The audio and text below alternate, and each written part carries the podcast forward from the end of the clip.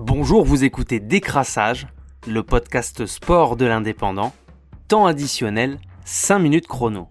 Ce week-end, on a joué la 36e journée de Ligue 1 Uber Eats. Et rien n'a vraiment bougé.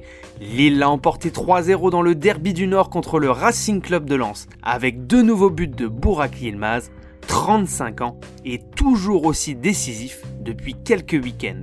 C'est le 15e but de l'international turc cette saison.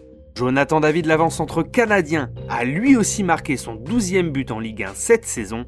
Lille tient son statut de leader et semble décidé à rester en tête. Derrière Paris est toujours en embuscade et si Lyon a été virtuellement troisième de samedi soir à dimanche après-midi, c'est Monaco qui lui a repris la troisième place en l'emportant 1 à 0 à Reims. Ce dimanche, on disputait également la quatrième étape du championnat du monde de Formule 1 sur le circuit de Barcelone en Espagne. Lewis Hamilton sur Mercedes devance Max Verstappen et son coéquipier Valtteri Bottas. Pas d'évolution par rapport à la grille de départ. Les Mercedes bien aidés par leurs ingénieurs sont bien là cette saison malgré la concurrence de Red Bull Racing et son pilote hollandais qui souhaite les titiller. Le monégasque Charles Leclerc prend la quatrième place Esteban Ocon, le premier français et cinquième sur Alpine. Au classement des pilotes, après 4 manches, Hamilton en a remporté 3, mais Max Verstappen semble bien décidé à jouer à fond sa carte cette saison.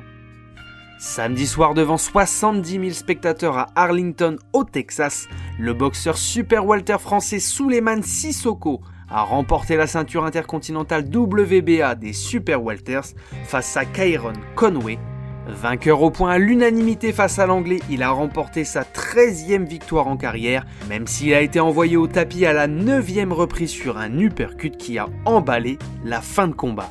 Une victoire qui va permettre aux Français de continuer à grimper dans l'échelle du top 10 mondial et rêver ainsi de disputer pourquoi pas un championnat du monde face à l'américain Jermel Charlot qui domine la catégorie. C'était Décrassage, le podcast sport de l'indépendant. Rendez-vous lundi prochain pour un nouveau tour de l'actualité sportive. Bonne journée à tous.